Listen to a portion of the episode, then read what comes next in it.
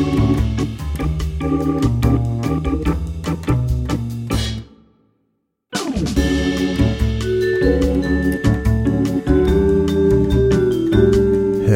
and welcome to Upstream with Jim and John, father and son conversations about discipleship and culture in the Pacific Northwest. I'm John. And I'm Jim. And today we're going to talk about kind of uh, your identity. And we're going to give you 10 questions to answer that will help you intentionally choose the foundations and source of your identity. Yes. Maybe. Is that what, would that be the way you word that? Yeah, so not just like what your identity is, but what you want it to be and how to actually pursue that. And Yeah. I think I think it's a helpful helpful tool. Yeah. So today the episode could be called "Who Are You, Man?" because you're going to be able to uh, ask yourself that in the middle of the in the middle of a scenario, Mm-hmm. A crisis. a crisis, and you're going to say, "Well, who am I?" And then you're going to answer these questions. You're going to go, "That's who I am. I'm choosing that guy." I like it. I think it's going to help you a lot. So we stick around. You're going to like it, and I and it's a money back guarantee. I guarantee it. uh, first, before that, it is story or joke time, and you are up this time this week. I'm up. You know, I had a listener say, "How come you don't tell any jokes?" Because uh, you guys are always telling stories, but um, jokes last a second, and they don't seem. I don't know.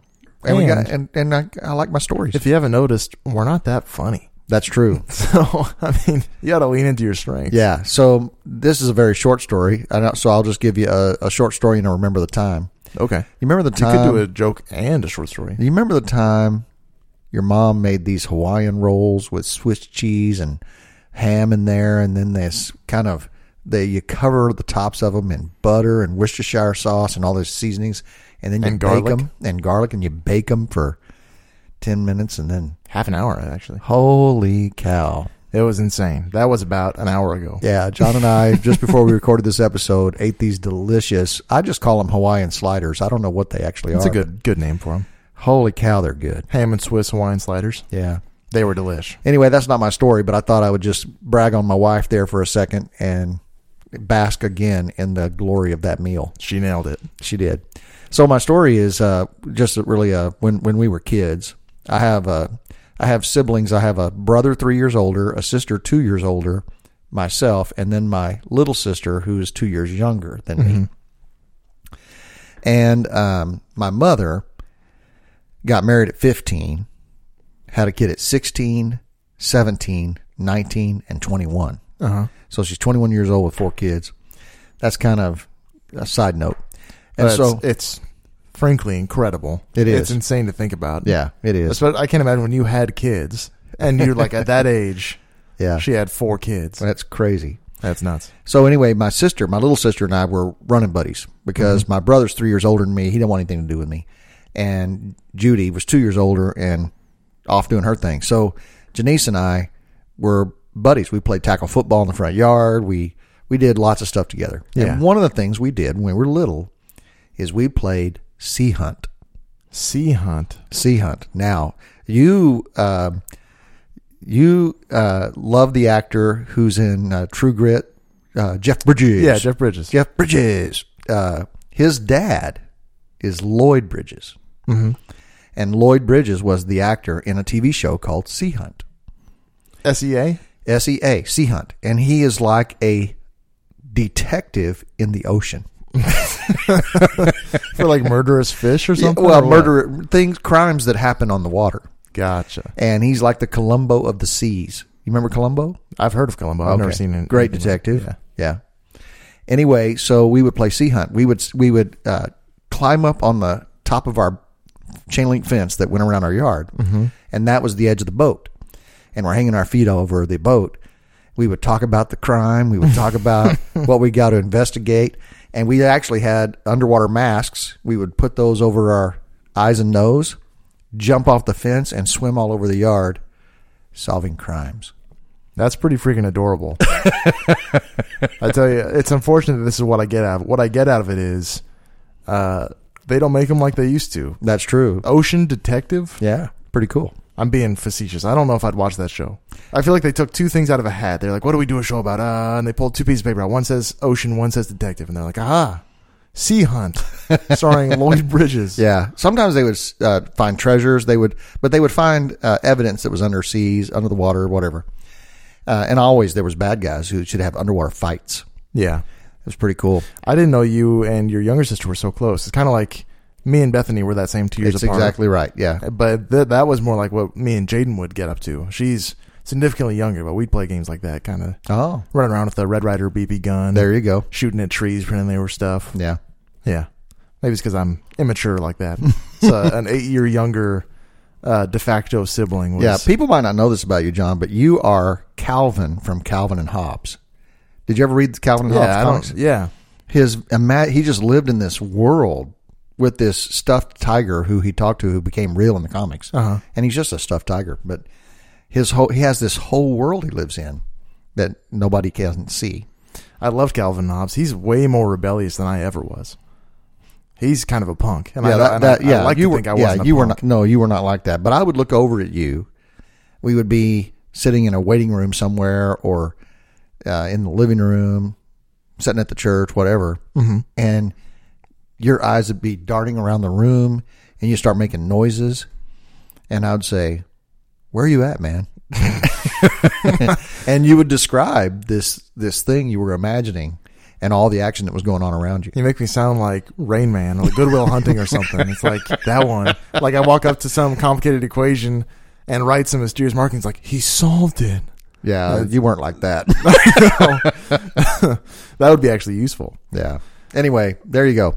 Let's dive into our topic. So, uh, I want to read a proverb. This is uh, from Proverbs chapter four, and actually, um, when this podcast comes out, yesterday I used a portion of this passage in our church gathering. Mm-hmm. But listen to this: the path of the righteous is like the morning sun, shining ever brighter till the full light of day. But the way of the wicked is like deep darkness. And here's the thing: they do not know what makes them stumble. So I was thinking about this, uh, these questions. They're going to help you have an identity you actually want. Yeah, we've talked a lot about this, kind of the having a diagnostic tool, because otherwise you don't that exact thing. You don't know why you do what you do. You Right. don't know what's causing these things, these patterns that you have. Yeah. and it's impossible to find your way out. So what you want to do is you want to be mindful of what's actually going on inside of you. Pay attention to how you're feeling, thinking, and what choices you're making, uh, and the beliefs you have. Because I think that your actions stem from your deep beliefs. And so we're going to give you ten questions that'll help you choose your beliefs about your own identity. But here the passage continues. My son, pay attention to what I say. Turn your ear to my words. Do not let them out of your sight. Keep them within your heart, for they are life to those who find them and health to one's whole body. And here's the kicker verse Above all else, guard your heart, for everything you do flows from it. Another way that that verse is, and that's uh, Proverbs four twenty three. Another way that verse is said in other versions is, above all else, guard your heart, for for uh, for all that you are flows from it. Interesting. So, uh, or as a man thinks in his heart, so he, is. Yeah, I've heard that one. Well, So- I've heard that uh, the first one too. In uh, youth camps and stuff, it was always referred to. It was always referenced in dating culture, which I realize is pretty Weird. silly. But it was Yeah. if you ever like started a romance, people say you know guard your heart. Oh yeah, Yeah, kind of kind of Yeah. dumb. But Yeah. that's a very that's a How's great your heart? proverb. How's your Exactly. heart? How's your heart? but that proverb's awesome. It's a surprise that I don't know if that's where that came from, but the wordage is the same. yeah. Okay, so are we ready? We're going to walk through uh, ten questions. Ten questions. These We'll are do- these are Jim we'll Ladd do- originals. Uh, we'll do five each, and they um, they're going to go. Some of them will go lightning fast, and some of them will take just a few minutes. yeah. You uh, uh, kick us off, would you? Okay, I will. Uh, question number one is: Am I a consumer, or am I a producer? Mm-hmm. When you hear that question, what do you what do you think about? Uh, and this could go a couple ways. For me, first thing I go to is consuming um, products and media. So kind of, you know, as we're a consumerist society, consumerism is what is the reason that we have, you know, houses and and all kinds of things. It, Yeah. it, it keeps our economy afloat, but it's also kind of a dangerous mindset. It's the it's the stuff mentality. It's you know, uh, and then with with media, a guy like me who has like creative aspirations, I spend exponentially more time consuming media than I do creating something that I would be that I would want to create. Proud of or useful Even or I would say, you know, even artistic. ninety nine percent of my time in that arena is consuming instead of instead of creating. And that's where my mind goes with the whole question is am I a person who takes everything that people do and life offers and I consume it and I'm just waiting for them to produce more because I'm just going to consume consume consume or am I a person who adds value to the world and to the people around me and I'm actually producing Yeah. am I more um, in my casual thought life am I daydreaming more about the next thing I can consume right. or am I daydreaming about the next thing I could produce Yeah, and even uh, mentality as far as the church, especially, you know, being a, in a consumer culture, we have a consumer culture church for Right. a lot of the country. So, Right. you know, are you in the those pews looking for the next thing to to set you off so you can go find a different church with better coffee and, Yeah. and better other stuff? Or are you looking, how can I contribute to this body, this church body? I was having a classic conversation with my older brother. We were adult grown men, and he had kind of uh, distanced himself from church engagement. And I said, How come you don't go to church? He said, I don't need it. I do great without it. I said, Well, I don't think that's why you go. um, perhaps they need you. Yeah. There's somebody there who could really benefit from your presence, from your friendship, from a relationship with you, but now they don't get it.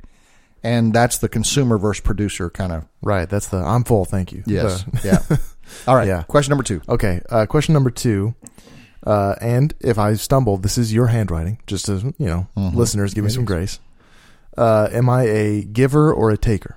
man and um, this one um, this is probably a classic i mean you probably heard this one before right Yeah, and um, and that is by nature we tend to be one or the other do you would you agree with that but I mean, macro by nature, I think we're all takers. Well, as a species, we are takers. We take to survive. We take from each other. It just kind of is what it is. I would say micro level that you you, you see a, a bigger disparity. You see people who aren't just naturally uh, generous. I and it's funny. Uh, one of my siblings, uh, you know who you are, but I won't say, is very generous with money and very stingy with time. It's a very interesting thing. that's interesting Um, and, and with acts of service, she would when we were growing up, she would make lunch for us all the time, uh, no problem. She'd make us food, and uh, and then later she'd buy me things. It wouldn't be a problem. But time is very very important to this person. that's really and- interesting because i'm struggling to know which sibling you're talking about you said she good. so i know it's not your brother Well, that's yeah, three to three to one. Yeah, but I but I honestly don't know who you're talking about. But uh, it, it's an interesting concept that I would be generous with money and ti uh, and and words and encouragement, but not with time. So this is a great point about these questions overall. We're we're asking what's your natural bent, but the point of the question is, hey, why don't you choose on purpose? right, exactly. everybody ends up somewhere. Very few people end up somewhere on purpose. So the point of the question is just for you to evaluate and go, hey, this is what I am, but is that who I want to be? right. And, how do I be who I want to be? And while you say, you know, that we're all takers, I think that when you have, you've had relationships with people who were predominantly takers Yeah, for and sure. relationships with people who were predominantly givers. And I probably went in the weeds a little there. I just meant as a species, we, we We're all consume to live. Every, every, Yeah. That's all anybody does, and we and we produce to consume. So we do produce, we do uh, give, but it's and that's neither here nor there. On a personal level, which is what we're what this is what Yeah. we're talking about. I think you're right. Well, and, and the point of this is when you hit a scenario and somebody is becoming labor intensive for you. Um, or uh, here's a here's a this was a big aha for me. Um, when people, uh, what do people? I ask I ask leaders this a lot. What is it people want from you? And they will all say my time, because that's what people ask for. Hey, Right. can you come hang out with me? Can you do this with me? And I go, they don't want your time. They want your energy. The reason they want to spend time with you is because what you bring when you come. And so if you're a bringer, you know, then people want to be with you. Right. And if you're a taker, nobody's ringing your phone. And so, uh, what do you want to be? You want to be someone who actually brings it. And this helped me because if you don't have the energy to bring, then then you're not bringing what people wanted to spend time with you for. Yeah. And so one of the things I do very intentionally before I walk into any room where I'm supposed to, you know, I was invited to be there or I need to be there, I pause. What is it I'm supposed to bring to this? Interesting. And I want to bring it yeah. and um, and be the giver in there. And For I can take later, uh, but giving itself is very rewarding. And I mean, a big like that's interesting because I was going to say most of these, a lot of these break down to how do I spend my time. That's such a big part of your identity, Right. Uh, but this one is very much like you said. It's not just about where that time goes allocation wise. It's what you're actually doing. Right. Right. That's true. All right. Question number three Am I personally responsible or a victim? This one, and again, this is another one exception to the. I going through these at first. I was like, I bet you all ten of these are, are time based, but this is more um, This is more the framework for Exactly. the scenario that I'm in. how you understand the the events in your life. Even yeah. walk walk me through this one a little bit. Well, and and the truth is, you to to live a healthy life, you're going to be both. Um, it is going to be true that someone betrayed you. It's going to be true that someone let you down. It's going to be true that you didn't get what you were owed. It's going to be true that uh, your expectations went unmet, uh, right or wrong. But it will always be true that what you do with that, I I've say life is it, life is five percent what happens to you, and ninety five percent what you do in response. Mm-hmm. And so it's that response that's a personal responsibility response.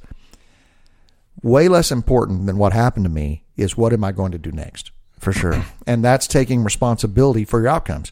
You cannot blame your way to mental health. You cannot blame your way to peace. Mm-hmm. You have to work your way there. You have to take responsibility for your emotions, your thoughts, your words.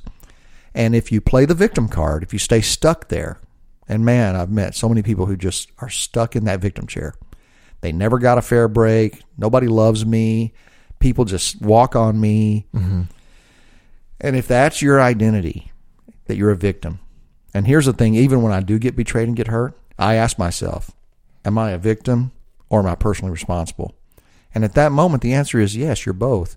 But I move as fast as I can to personal responsibility. Well, because what the truth is, like the the victim thing is, whose fault is this? This isn't my fault, Right. And that's not wrong, right. That's a legitimate. That's a legitimate thing. but the but what you're what you the the question is, what do you want?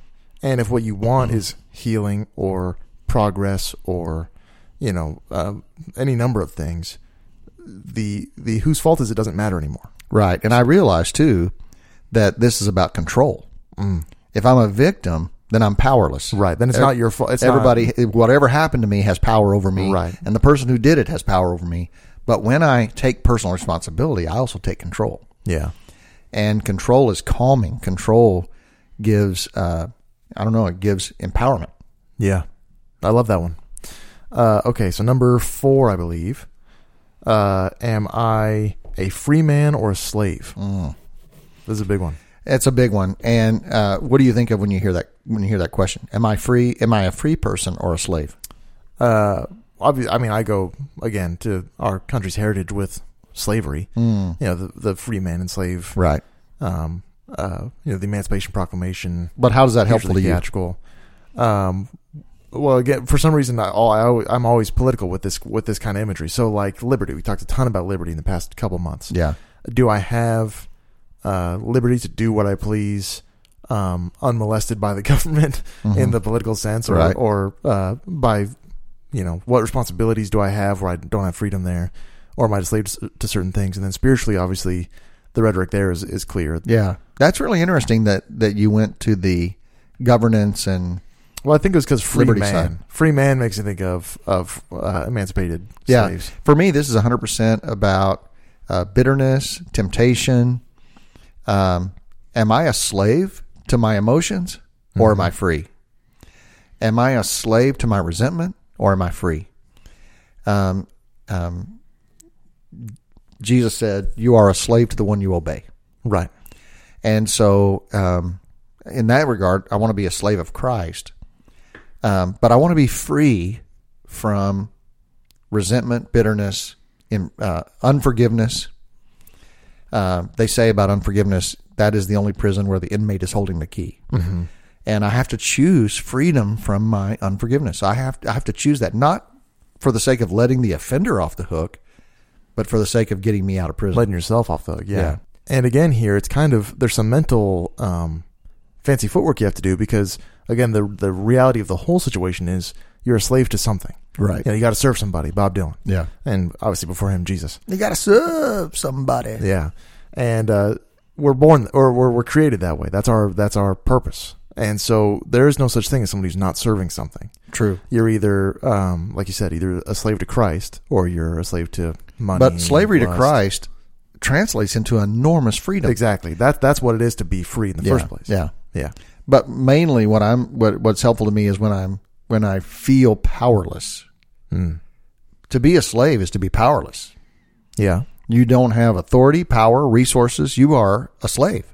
Well, and again, I would say the reality is, yeah, your your personal autonomy is very small, and that freaks that's freaky.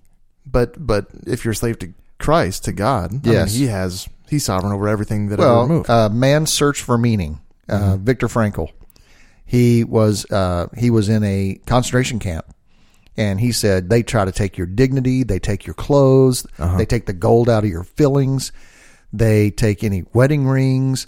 Their whole deal is to remove any sense of self that you have. Anything unique about you. Yes, but he said they can't take away your freedom to choose, and he had to keep choosing that he was um, that he was a real person, that uh, he had the power to choose, to believe, to think, and they could never take that from him. Man. And so it was the ultimate test. He had written about this concept, and he's a psychologist, and then he gets put in a concentration camp, and he And he wrote had to live it out. he had to live it out and he wrote the the book man's search for meaning is his story of the concentration camp and how those things were tested That's crazy. The the mental strength there is insane. it really is okay we'll do one more and then we'll break for uh, your book your book uh, pitch Yeah, and uh, and the commercial yeah. Sweet. so am i and this would be on the train of life. On on on the on the on the cruise ship of life am i a passenger or am i a crew member I was gonna say I think more of I think more of boats here than I do of trains. Yeah. Although I probably would rather work on a That's train than a true. boat. Yeah. No, the boat is the better metaphor. Yeah. You know, I've been on a cruise and I'm sitting by the pool about nine in the morning, and this this guy comes over. You want a daiquiri, man? I said, dude, it's nine in the morning. Oh, you're not here for a long time. You're here for a good time. and that's what it is to be a passenger. Hey, Yeah. I'm on this boat for a good time. I'm on this boat uh, for myself. I'm on vacation. Uh, this is my life's about me. Uh, I'm going to get all I can. I'm going to can all I get, and I'm going to sit on that can because it's all about me. Or am I a crew member whose objective is to serve others so that they can have a great cruise? Yeah, and this is kind of um, a great metaphor for the concepts we've been talking about already. Is this, you know, is this about? Well, I don't that church. I don't need that church for my own personal fulfillment, or is this what am I doing there? And and especially because I've been in those situations. You know, at a wedding, you're at a, a friend's wedding, and uh, and the bride and groom have left and winding down, and they start folding chairs and rolling Yeah. tables. Do you start folding chairs, and rolling tables, or do you say, "I'm a guest at this wedding, man"? Uh, yeah, I'm a guest. I'm out. I'm yeah. I'm, I'm I didn't come here to work. Right, exactly. I'm in my tie, and Yeah. so that's, That's, a, great example. uh huh. And it's just it's everyday kind of stuff like that that this that this really when Man. you talk about identity, Yeah. you know, That's a great example. When we have membership classes at the church, that people, you know, we- we metaphorically ask, "What is expected of me as a member?" And my answer is, we expect you to go from being a passenger on the love boat to being a crew member. Right. Instead of coming to church going, "How come the coffee's not hot at the mill?" or "Well, "How come my there's a typo in the handout?" or um, you know, whatever. Instead of uh, identifying problems and criticizing problems and being having your needs met, you come there on a mission to help everybody else have a great time. yeah, that's huge, and that's a big, you know, that's I guess you could call it Christianity 101, might be reductive, but that is the the gospel, the servant Yes. Lord. You know, he wasn't here for a good time. Yeah. He was here to serve. He did not come to be served, but to serve and give his life a ransom for many. And he stripped himself down to the naked, put a towel around his waist, and washed the feet of the very one who sold him for 30 pieces of silver. And this is the most supreme being who ever Yeah. touched the ground. It's jaw dropping. Crazy, crazy. All right, John, give us a give us a book tip. Um, um, my understanding, I think, of the book, I forget which book you're going to talk about, but I think you haven't actually finished reading it yet. Is that right? I haven't yet. And I mean, a lot of these I won't have finished by the time I talk to them. I talked about Underland last week, or last time I did this, and I hadn't finished that one. Uh, and this, much like me, I start a lot of books. I finish almost all of them. which is remarkable if, if in my own understanding of myself. I would say that is remarkable. Most people don't finish the books they start. well, and I try to start as few as possible, but sometimes I can't help myself. Uh, so this is, and again, this is our new kind of show and tell segment. Is, Mm-hmm. is a book. Uh, this is a book called Pachinko, uh, P A C H I N K O. It's if I- Pachinko. If I, understand, it's a it's a Japanese gambling game. Uh, I was going to say, you know what it sounds like is that game where you have these sticks and you put them through the bars and there's a marble up there. and it drops down the sticks. Yeah. and you try and bet. Is that- is that it? on. I think that's Pachinko. well, look at that. But they have pachinko machines, if I understand correct. So I don't Oh. know if that's I don't know if that's it. Anyway, that's so far that's not what the book is about. Uh, it's about uh, this Korean family in the early 1900s, and it's like an epic, if I understand, based on the premise on the back of the book and stuff. It's about four generations long, and they migrate. It's during the uh, occupation of Korea by Japan. They migrate to Japan, to Osaka, and uh, um, so far it's phenomenal. So far it's unbelievable. It's really, really, really good. Just the the writing. Uh, it's by the author. Excuse me. It's by author Min Jin Lee. Should have said that first. And she is a Korean American who lived in Japan for a bit. So I'm trusting that her And it is fiction. It is fiction. And um, as you were telling me about this book, as I recall, because I've slept since then, it was really sad. Yeah, I mean they're dirt poor. They're like at the bottom of the totem pole in in a fishing village in in Korea. They it's uh, a family who runs a boarding house, and then when the occupation starts, just things get harder and harder. And uh, and yeah, it's it's you know a, a couple that has four kids, all of whom die within months except for one.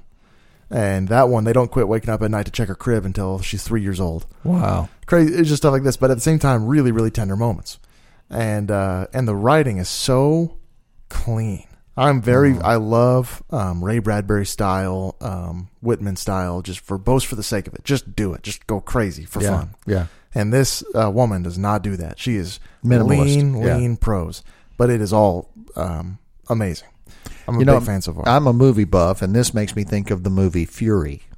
oh really Yeah, only only in that it is so so much intense hardness of life, yeah and yet so much beauty of the human experience. Um, or life is beautiful. That's probably a way better example. yeah that's a great example Yeah, the movie Life is Beautiful. What Yeah. a classic, awesome movie.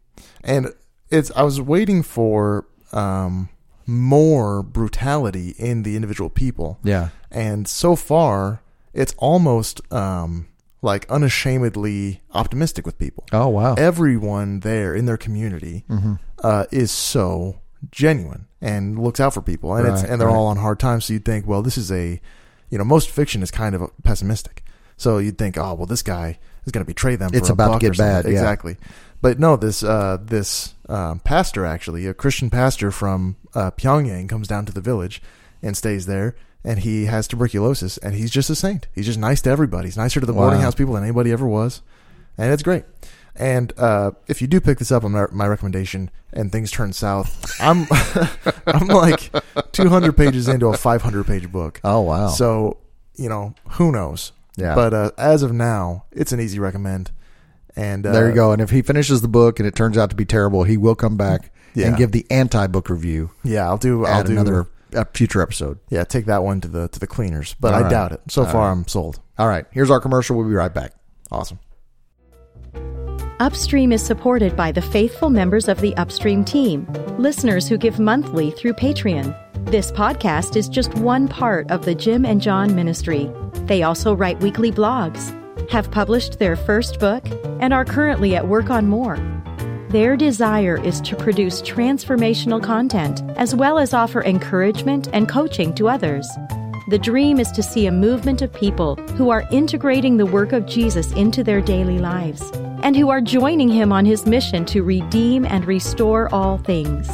Check out their website at jimandjohn.com, where you can learn more about the father son duo and gain access to all they have to offer. If you would like to join the Upstream team, consider partnering with Jim and John on patreon.com slash Jim and John. A link is also available on the homepage of their website. And remember, there's no H in John. Now let's join Jim and John for the home stretch of today's conversation. All right, welcome back. Uh, thank you so much for listening. Thank you for listening to our commercial. we've got a good amount of feedback lately, which we are hugely grateful for. Yeah. Uh, we read all of those and we try to get back as soon as possible. And uh, if you have anything you want to say, or uh, or even content you want to share with us from from other people or whatever, we're always we're down to hear anything. Yeah, and for those of you who are patrons, we want to tell you uh, your investment matters. And uh, I was re- looking at our analytics the other day, John. We have had listeners in 39 states. Oh, sweet. Yeah, so it's kind of cool. I think uh, 13 countries and 39 states. That's awesome. So pretty cool. Okay, well, I'll take us back in. Uh, we are on question number six. Uh, again, to, on on what forms your identity? Who do Yeah. I want to be? And this one is: uh, Am I constructive or destructive as a person? Yeah. So do I build things up or do I tear them down? Yeah. What do you think about that? Uh, this one is is uh, different to me than the previous ones. So you can be um, passive and consuming, and a guest, not a crew member. All of these things, um, non maliciously. Yes. right? You're Yeah. just you're just living. You Yeah. know, I go to went to church for a very long time without any mind to how I might contribute. You know, you're just there when you're Yeah. in school, when you're at that wedding. You had the ministry of attendance. exactly. when you're at that wedding and they're folding the table. Sure. you're not a malicious or evil person for not thinking to volunteer Right. to help the chairs and tables. But this is um, destructive. You could say a destructive personality is natural as well. But but you know, am I gossiping? Am I uh, am I mocking? Am I sarcastic? Uh, or am I building people up? And you can view this the same way proactively as serving. Uh, sh- am I seeking to to prop people up, not just be a neutral force, be a positive force? Right. And this is, for me, this is almost entirely what comes out of your mouth. Exactly. I would say I would say that's very true. Yeah. Scripture says a wise woman builds up her house and a foolish one tears it down with her own two hands. Uh-huh. And she's doing that by what she says. Um, we are told to that we'll be held accountable for every idle word that comes out of our mouth. And so speak only those things that are useful, that that are edifying. That means constructive. They build an edifice. They are constructive, and that are useful to those who hear them. And so for me, this is about uh, okay. I'm in a scenario. The temperature is rising. Conflict is starting to bubble. Am I going to be constructive or destructive? Right. um, I've been betrayed. I've been lied to. Man, that's my that is my biggest pet peeve is being lied to. But if I've been lied to, am I going to be destructive in my response or constructive? Parents with discipline. When you need to spank your kid, when you need to discipline your child, are you disciplining them out of rage and you're being destructive? Uh, or are you being constructive? I have a new insight on the terrible twos. You know, they call them the terrible twos because the kid is just uh, very selfish and For sure. demanding. And uh, Henry Cloud says, no, no, no, they're the terrific twos because he's starting to dis- he or she's starting to differentiate themselves from everyone else. They are asserting their independence, and that should not be broken. It should be trained and equipped.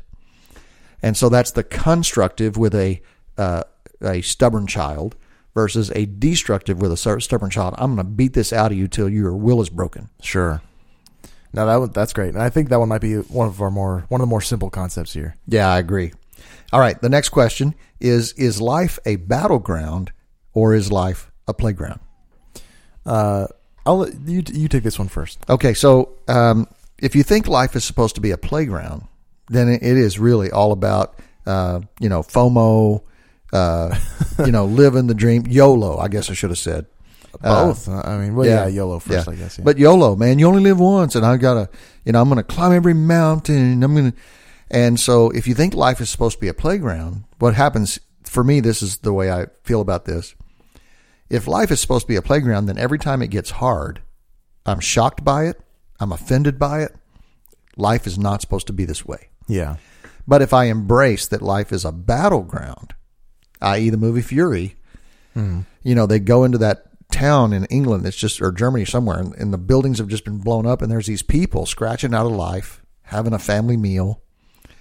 Um, you still love, you know, even though war is raging around you. So you're not, you're not uh, thrown off that life is hard. One of my sayings is, uh, life is hard. And if you think it's supposed to be easy, it's exponentially harder.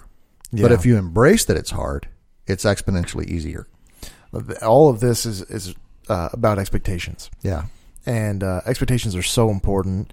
There's a, a communications theory I learned about in my class called communication theory, and and uh, they're all theories because you can't really prove communication theories because there's not numbers involved. It's not like a It's not measurable data. right, but mo- most of them are really, really. Um, you read that and you go, "Oh yeah, I've I've felt that." Yeah. and it's expectation violation theory. It's I went into this um, encounter, the social encounter. Mm. Um, my expectations not only were not met, they were violated. I thought this person would um, talk this way. He'd ask this kind of question. You meet a person for the first time and they ask, you know, um, uh, tell me about the time your your favorite pet died or something like that. You know, that's an expectation violation. Yeah, or you have a burnt meal and you, you know, I've had a deal where I, I go to Taco Bell. We used to have these Sunday night Taco Bells, you Uh-huh. know, where every Sunday night we go through Taco Bell, we all sit around the table, have tacos, and was talk fun. about our week. It was wonderful.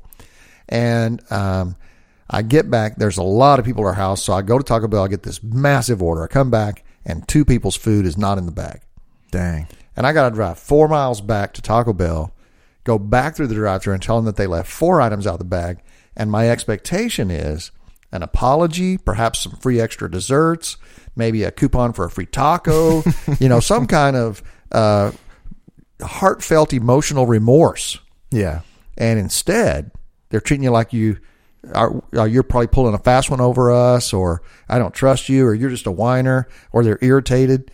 No apology at all.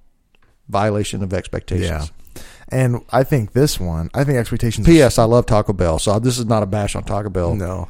I a- think on a whole. I think that company's going to be just fine with whatever negative PR you just gave them. Uh, expectations are fundamental to almost everything else on this list. Mm-hmm. You want to think of life as uh, as a boat, a, a cruise ship when Right. you're on the crew, or Right. are you looking for, at it as a as a, a duty, as messy as, uh, or, or especially the um, the responsibility or or victimhood one, especially right. that one. If it's a playground, then obviously anything that could have happened to you wasn't supposed to happen to you, and it's it's not your fault. You're on a, you're playing on the playground, and some kid pushed you off. You know, as opposed to the, the battleground, these things are, are expected to happen. You know Yeah. they're coming, Adversity's coming. right? Yeah. So it's not gonna it's not gonna shake your beliefs. Or That's anything. good. All right, you got the next one.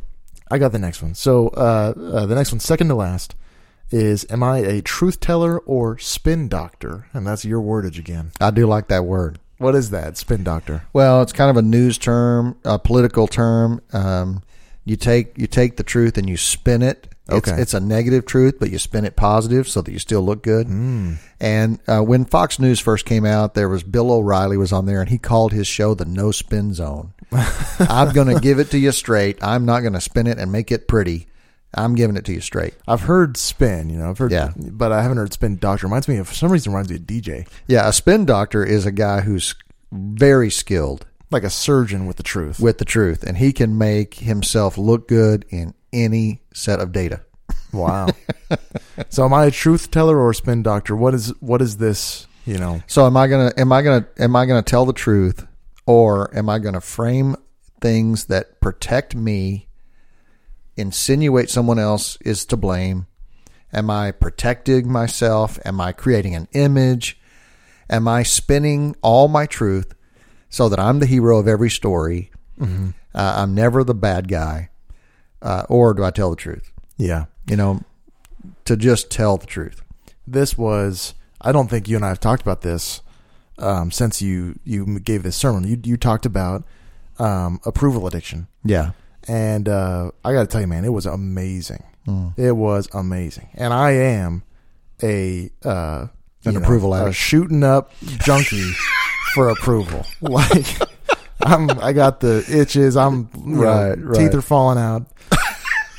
I got approval addiction bad, that is so funny. and what that does is it turns you into a liar because it, it turns you into the spin doctor. to the spin doctor Yeah. because nobody is good enough. If you're a, ru- a real approval addict, you're never good enough to get the amount of approval that you want. It's not even about approval, it's more about not disappointing. Mm-hmm. And so you live as a spin doctor. Uh, and be, and that's the thing. You, you, it's good you corrected me. I said um, I've, I forget the word I used, but it's but I used the word uh, akin to lying. Hmm. It is more about half truths, Yeah. um, uh, garnishing the truth or embellishing the truth Yeah. It's not always about straight up lies. So you can feel kind of okay about yourself still. You don't feel like you're lying. Which means one of the ways to get out of this, to stop, you know, to break this habit, is to say, if I knowingly create an impression in you that's not accurate, I have lied to you. exactly. Yeah. That is gold. Yeah. Uh, and so that's a whole nother conversation. I think the approval addiction thing. Yeah. But I think that is so core to this problem, or this. If you if you're finding yourself unable to stop spinning the truth, Mm-hmm. I think that could be a, a, the core of it. Because if you're not if you're not worried about approval, what's going to stop you from telling the truth all the time? Well, and then you can give other people credit for the things that you were trying to imply that you should get credit for. Sure. uh, things like that too. All right, last one. Are you a bridge? And this is about uh, this is about people finding their way to God. Okay. Are you a bridge or a barrier? Um, in other words, when people uh, engage in your life, are you a bridge that helps them find their way to God, or are you a barrier that makes finding God even harder? This uh, is interesting. Um, I have things to say about this, but you, you go first. No, I want to hear what you because I really want to hear what that stirs in your mind. Because Yeah. yeah, I don't want to persuade you how to think about it. I want to hear how you think about it. Well, again, what I go to is um, passivity is the main thing here. I'm just doing my thing. I'm going to work. I'm going to church. I'm going home and I'm watching Netflix. I'm going to bed. Yeah. like that's the that's it's passivity. So it's um, you wouldn't say I'm gonna be a wall to the kingdom. No one would. I don't think anyone who claims to follow Jesus would ever have that thought. I want to be a barrier between. Well, nobody gets out of bed in the morning and says, "Today I'm going to make as many people hate me as possible." exactly. but what I think here again, we're talking about um, uh, doing things on purpose, and I think uh, passive Christians are barriers in a lot of ways. So uh, if a guy, uh, you know, on the news, he sees uh, Westboro Baptist, which haven't really been in the news since like 2010, anyways, but Yeah. but he sees them on the news. Um, when he volunteers at the at the the food bank or the the the soup shack, yeah, uh, he only sees non Christians. He's down there, and he the only so so the only exposure he has is to the media's uh, uh, depiction of Christians, both fiction and nonfiction. you know, in shows sure. and stuff. You see, Oh yeah, you can. Yeah, So uh, by being passive, and it's not your job to make this guy think better of Christians. That's not exactly your, Mm-hmm. your job. But by being passive, uh, your oikos is smaller. Uh, you're not. You're being a bridge less. So maybe I would put it as a gradient. You're being a bridge less makes you closer to a barrier than to a bridge.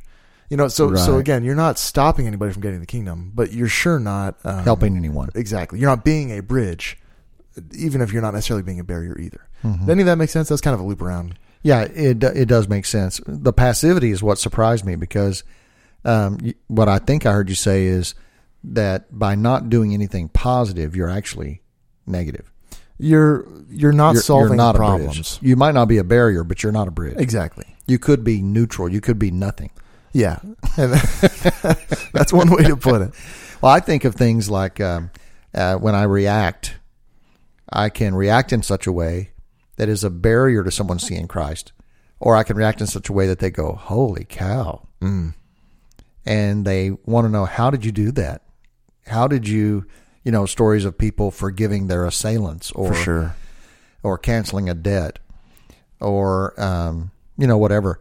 You have these opportunities to demand your rights, or to surrender your rights uh, as your own choice for the sake of something. So Well, and that's because yeah, just about your general conduct. I hadn't even thought about that, but this in that way, this is kind of a holistic one, number ten for the whole list. Am I a giver or taker? If if you know you're identifiably Christian and you're just taking and you're just a crew or you're just a, a guest and you're a spin doctor, these are all Mm-hmm. and you're you know, expecting life to be a playground, and so you demand you you lay on the ground and kick your feet when it's not right. fun. Then you're then you're a barrier. No one's going to look at that and say, "I want what that guy's got." Right. Yeah. That's huge. And even how am I driving? You got the the evergreen sticker on your car. Well, I had a friend. Yeah. I had a friend who would not put Christian stickers on his car because he didn't want to have to drive uh, restrained. Yeah. At least he was mindful of it, I guess. That's funny. Yeah, yeah. Do you have any big takeaways for our uh, our list? My big takeaway is that um, normally we're cruising through life and we're not thinking about these kind of things. Mm-hmm.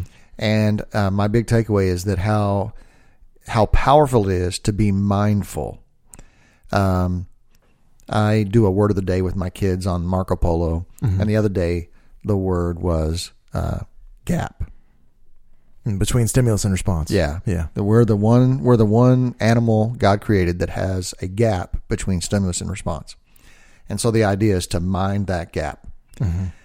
And so when you get better and better at minding the gap between the stimulus and the response, and then choosing your response, man, now you're now you're getting somewhere with choosing who you're going to be and shaping your identity. I happen to be a big uh, in the psychological world. They have uh, behavioral psychology, and every school of psychology has lots of truth, and none, no one of them is probably got it all. Sure. And so there's some problems with behavioral uh, psychology. Sure. But the thing I love about it is truly you can change the way you feel by the way you behave. And if you change your behaviors, you will change your thought patterns and your emotions. That's amazing. And that's what I love about this kind of list is it, it, it forces me to mind that gap and then choose what I'm going to do. I'm not going to choose how I feel. I'm not going to choose um, what's right or wrong. I'm just going to choose what I do next. And I'm going to choose who I'm going to be in this gap. That's and um and I didn't get that. I had this already in my head. I didn't. You didn't. I didn't take this from you. But mindfulness is my big takeaway as well. That uh and the gap, but the stimulus response, stimulus and response gap is huge. It reminds me. We watched this study.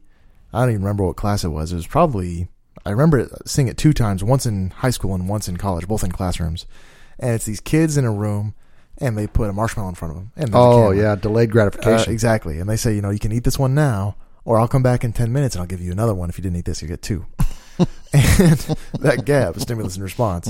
And back, I, had- I had said uh, the willpower thing, how it's not exactly a- an unlimited resource. Right. The kids who didn't eat the marshmallow, I should have brought this up then, um, removed it from their sight.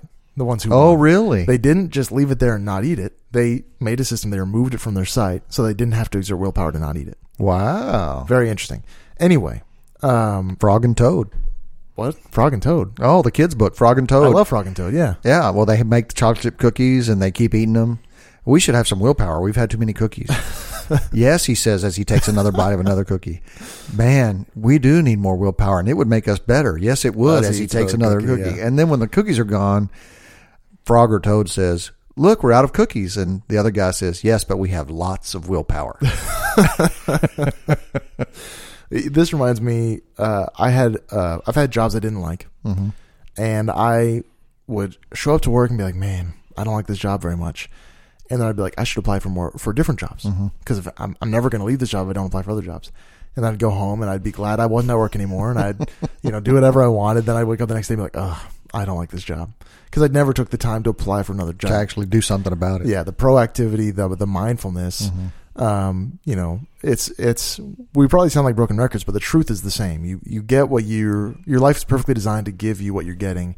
Uh you always get what you always got if you always do what you've always done. I love that. these are all true. They- I love that and hate that. yeah exactly. They're very simple uh, kind a little too kitschy and and very very true. So um the mindfulness sitting down thinking who do i who i who am i now who do i want to be Yeah. and we've had a lot of episodes on mindfulness. I think it's probably the best advice we could give you is to just is to sit down and think about it. It's how I got better at golf. I would stand Oh. over a shot and I would ask myself, what would Tiger Woods do if he was right here? He'd probably just crush it. I'll just do what Tiger would do. yeah, and it works.